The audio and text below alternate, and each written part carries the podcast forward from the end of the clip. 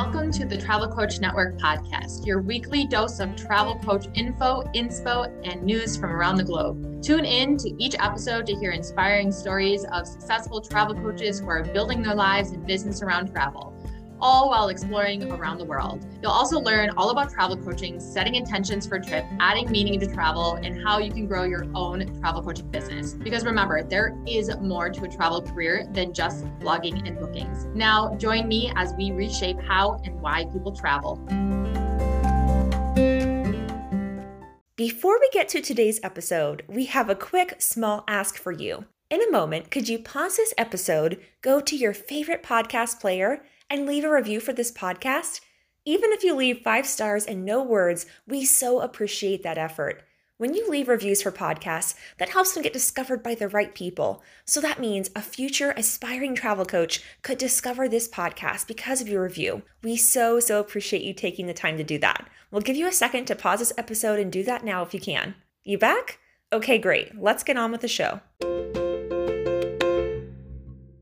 Welcome back to the Travel Coach Network podcast. It is I, Sahara Rose DeVore, the founder of the Travel Coach Network and the creator and instructor of the Travel Coach Certification Program. Today, I have a very lovely guest. I have Paige McClanahan. She is an American travel journalist based in the French Alps. Born and raised in Chapel Hill, North Carolina, Paige has lived in five countries since she left the US in 2008. A regular contributor to the New York Times, she is also the creator and host of the Better Travel Podcast, a show that celebrates and promotes travel eh, that has a positive impact on the world. Her book about tourism industry will be published by Scribner and Simon and Schuster in 2024. Paige, thank you so much for joining us today. I'm so excited to jump into all of that. How are you doing and welcome? Thank you so much. I'm doing very well. And thank you so much for having me on the show. I'm excited to speak to you. Absolutely. I'm excited to chat with you too. You are a very interesting person to have on our podcast. I always like to start with where did your love and passion for travel stem from? Did do some travel with my family as a kid. I mean, not a ton of travel. We traveled around the United States, you know, a little bit mainly to see family and to go to the beach and stuff.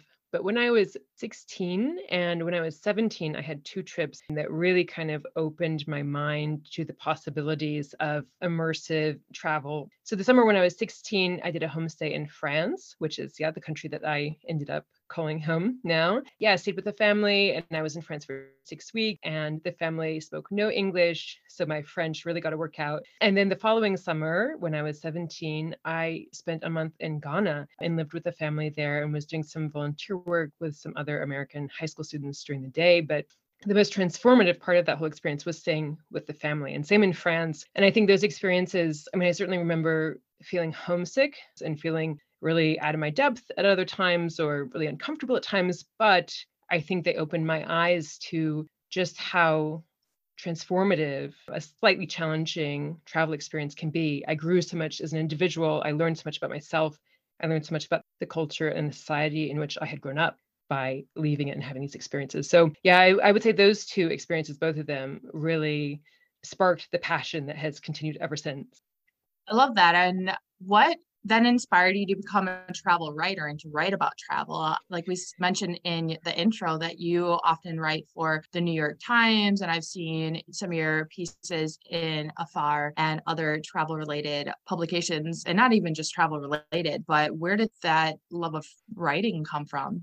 I'm not sure myself, but all I know is that it has always been there. Like words have always been what I've been drawn to, like from my like earliest memories, I've always been drawn towards. And even, you know, as I was getting older and as I was first entering the sort of working world, you know, in my early 20s, I kind of learned or sort of saw that this is what I could contribute that people valued. I was trying a lot of different jobs or a lot of different activities and it I just kept coming back to writing. Like this was what I could do fairly well, certainly not perfectly, but this is what people were asking me to do and the work that I was searching out. I always knew that my work was going to revolve around words, really. And travel writing emerged from I was working as an editor and I started working as a journalist, but I've written about all sorts of things. Actually started started off as sort of an economics journalist. And the world of travel emerged from, you know, my life. Essentially, as I was traveling the world, I started writing about my travels. And then four and a half, almost five years ago, my family and I moved the little village here in the French Alps that we call home. And in our village, tourism is really the the lifeblood of the economy. And so I started to look at travel and tourism in a very different way as a resident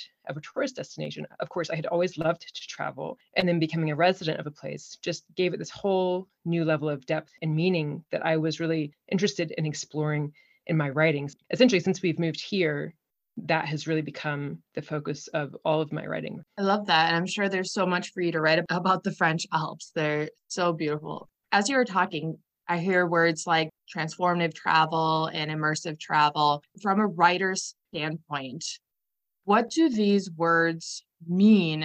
And especially when it's used in the media because we know that we hear these words quite often meaningful travel, mindful travel, transformative travel, and even wellness travel sometimes too, which they've become very popular among travel and tourism hospitality companies to use these in their marketing. People talk about it, but when words get used so often, they tend to lose their meaning. To you and to you as a writer, what do those mean?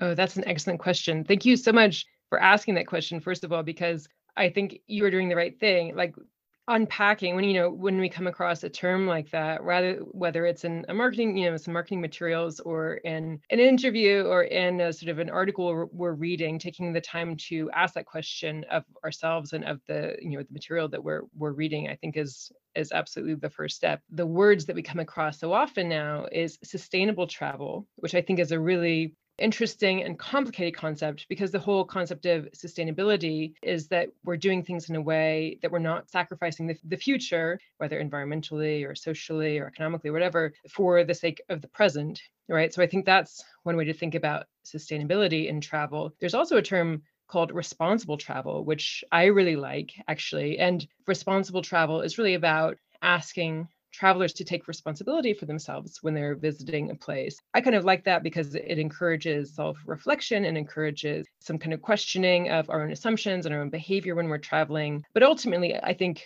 all of these, you know, when we think about sustainable travel or responsible travel, thinking about travel that benefits the residents, you know, the, of the place that we're visiting and that benefits the travelers ourselves. In terms of immersive travel or meaningful travel, I think that really has to do with the emotional kind of openness that we show when we're traveling. And I think in order to have immersive travel or meaningful travel, we really need to open ourselves up, which means maybe asking ourselves some uncomfortable questions or putting ourselves into challenging situations sometimes. In doing so, you open up the possibility of having a really rich experience. Think of my time in Ghana or my time in France as a teenager, a really rich experience that can change the way you know you see the world. Yeah absolutely.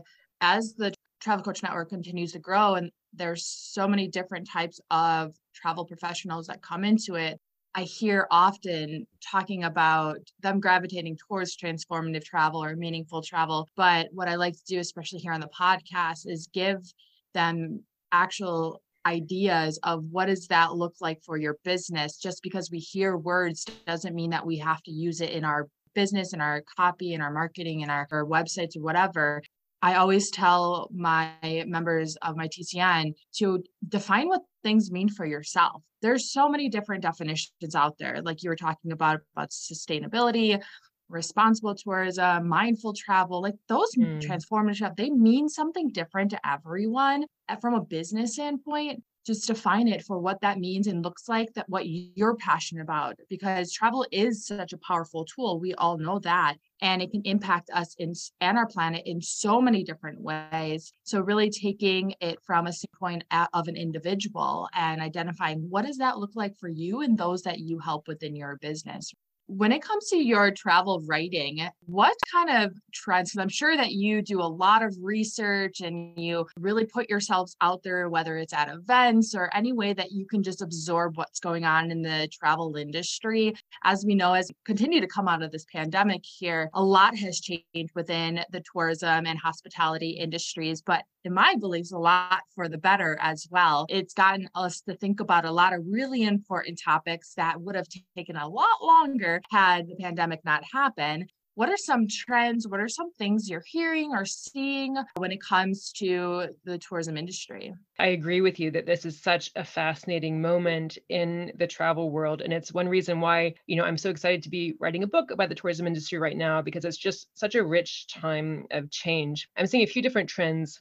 Number one, this trend really cuts across countries, it cuts across destinations. I've seen this cropping up in lots of different places is that destinations are really kind of taking the reins back in terms of how they manage tourist flows and tourist activity in their communities. You know, we're seeing this in places like Venice and Amsterdam and Barcelona, you know, some of these kind of classic, quote unquote, over touristed destinations in Europe, where local leaders are really listening to their residents and putting in place rules or regulations, or in some cases, new laws that are shifting the way that tourists interact with that city, whether in terms of like where they go or how much they have to pay to go somewhere or where they might stay, that kind of thing. And, you know, I'm also seeing this trend in Hawaii.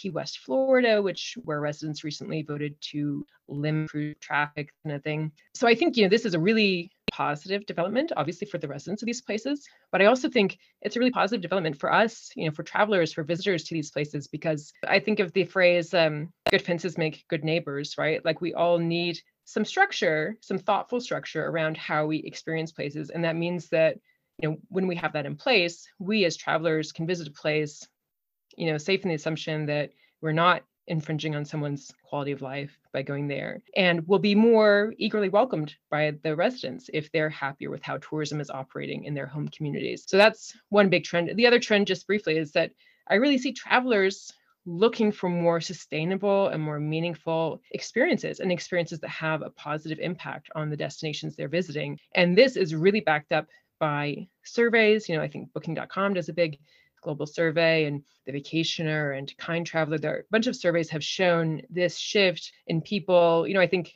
we're not taking travel for granted as much as we did before the pandemic and people are being more thoughtful they are looking to be more conscientious and you know making their travel decisions in the future which again i think is a fantastic development. So i'm like you i'm, I'm an optimist. I think that the industry is really coming out of this very difficult time moving you know maybe slowly but definitely moving in the right direction in a lot of ways yeah i think it's a, a time that many companies, tourism and hospitality companies, or big travel management companies, or just companies with business travelers. I'm very immersed in the business travel industry. It it's a time that woke a lot of them up to start talking about at least talking about better travel and really shifting the narrative on why people travel and the value that it has in particular for the business travel.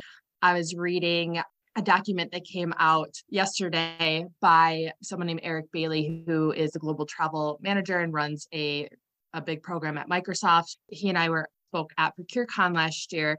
Uh, this document stemmed from back in June, I believe, there was what they called the Purposeful Travel Summit. And it was a lot of these uh, people from the business travel industry got together to just brainstorm how do we really change the look of business travel. And obviously, I come from a standpoint of I focus in the well being of travelers and really changing how travel is viewed as a tool to help us improve whether it's our well-being our emotional well-being our physical well-being mental well-being or also our work performance because there's a lot of research out there that talks about how travel can really benefit all these areas when done intentionally. The whole document it was a 15 page document but at least it talked about all of these people from all of these different companies, different positions, different roles, coming together and talking about things like cultural experiences, personal growth and personal uh, fulfillment when traveling. And in the business travel industry, that's a big deal. So I thought that's really interesting. And like you said, this is a time that it's very interesting, but it's also I feel like a lot of good is going to be coming out of the tourism and hospitality industry as we move forward here. When it comes to your book, though, I want to hear more about why you're writing a book on tourism and what exactly are you writing about? Oh, that's an excellent question, and one that I was asking myself this morning, actually, as I was typing away. no, um, the book really emerged from our moving to this village in the French Alps where we live and where tourism is so important, you know, economically and for the sort of social and cultural life of the village. It's really fascinating. And I've been a traveler my whole life, but I never really questioned the industry as much as I have now, as much as I've been doing now living in this place. And I see, you know, I see travel as such an important force for good in the world, such a potential such a potentially important force for good in the world and a force that has so many potential downsides as well you know whether we're talking economically or socially or environmentally so living here and experiencing tourism you know on the receiving end i guess just made me really want to understand the nuances of this industry. In the book i'm trying to give people a framework for understanding how we can do tourism in a way that maximizes the positive impacts of travel and tourism and minimizes the negative impacts. And i think the first step in doing that is just understanding it. A lot of books have been written about sustainable travel like how do you do sustainable travel which I think are great and useful and interesting. But I'm trying to go kind of a step further by really giving people the tools that they need, the understanding that they need to be able to ask and answer their own questions themselves by kind of unpacking the industry, showing how it works, showing the dynamics that are at play in a bunch of different destinations around the world. So the book is a combination of kind of dispatches from different places I visited. I was in Hawaii for about a month over the summer.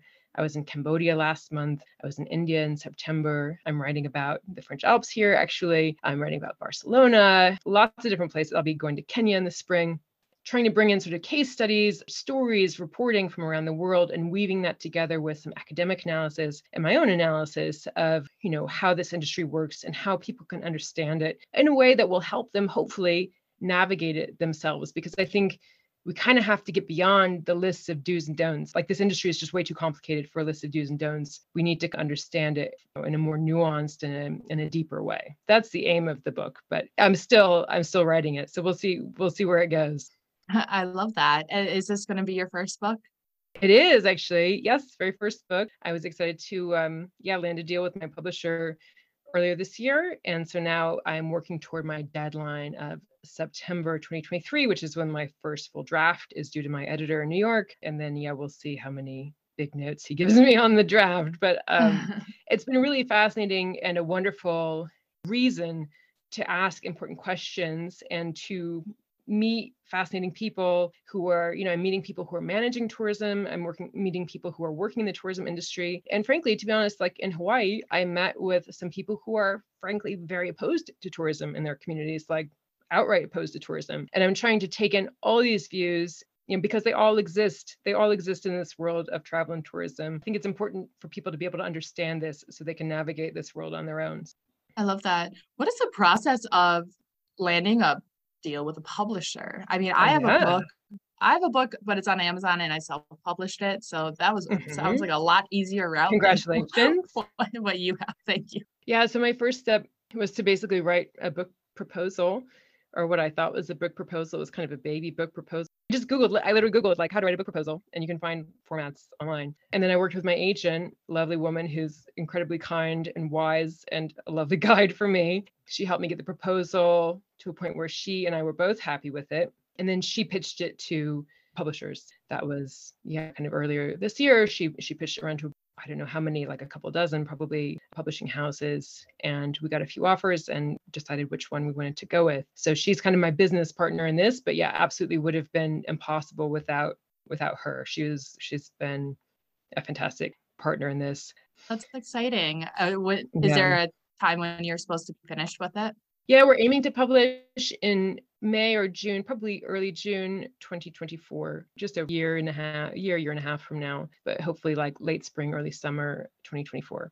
I hope mm-hmm. you enjoy the whole process of it because that's a very exciting thing to be doing and working on. I hope that you're proud of yourself because not many people can say landed a publishing deal for a book. So that's wonderful. I look forward to reading it and sharing it with the Travel Coach Network once it's ready. You're very kind to say that. Thank you so much. I appreciate it. It's good to hear it's good to hear that because you know there there as with any sort of big long term projects there are some kind of like hair pulling out moments and moments of oh, doubt. Oh, I'm but sure. I am enjoying the process of reporting and writing and thinking mm. about these issues so much. I really hope that my passion for this subject comes through in the in the writing because I don't want to write a book that's kind of a big downer because travel deserves better than that. Travel is important. Travel is such, you know, an important like means of communication and promoting human understanding. And I think it's so important. So I want to write a book that celebrates that while also being honest about the downsides that we all need to navigate.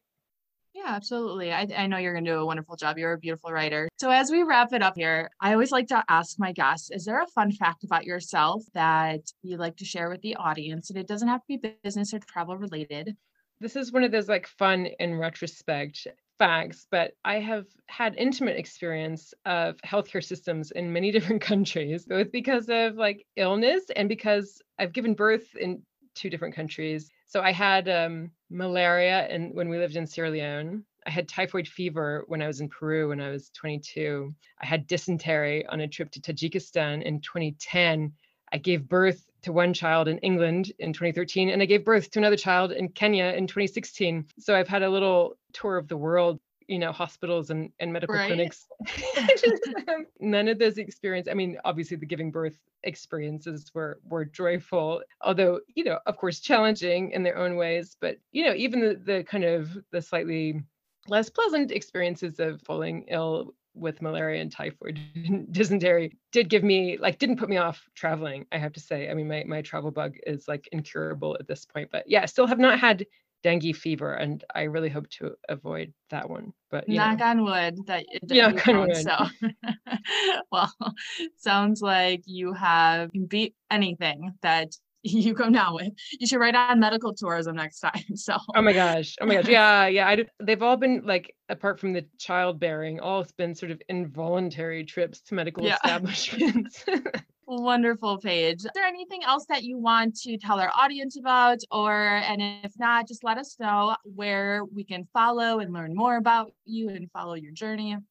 Well, I would encourage anybody who's interested in, you know, following my travels and my work to visit my website, paigemcclanahan.com, and to sign up for my newsletter there. So I send a newsletter issue out once a month, and I offer a bunch of like links to fun and interesting things like news articles and podcasts and TV shows all around this theme of travel. I also give a little update on my own travels and reporting and have some other little fun links in there too. So, you know, sign up for that or, you know, subscribe to my podcast, the Better Travel Podcast, or, you know, just follow me on Instagram. I'm Paige McClanahan on Instagram. And um, yeah, say hello. I always love to hear from people who are either podcast listeners or who have come across my writing. It's always great to, you know, speak to people who are in this world and and who love travel because we're a lot of like-minded souls out there. Wonderful. Well, thank you, Paige. All of Paige's links will be put in the show notes. Paige, I want to thank you so much for joining us today for this wonderful conversation. And for everyone who is listening, be sure to follow us on Instagram at the Travel Coach Network. Come stop by thetravelcoachnetwork.com and give us a hello.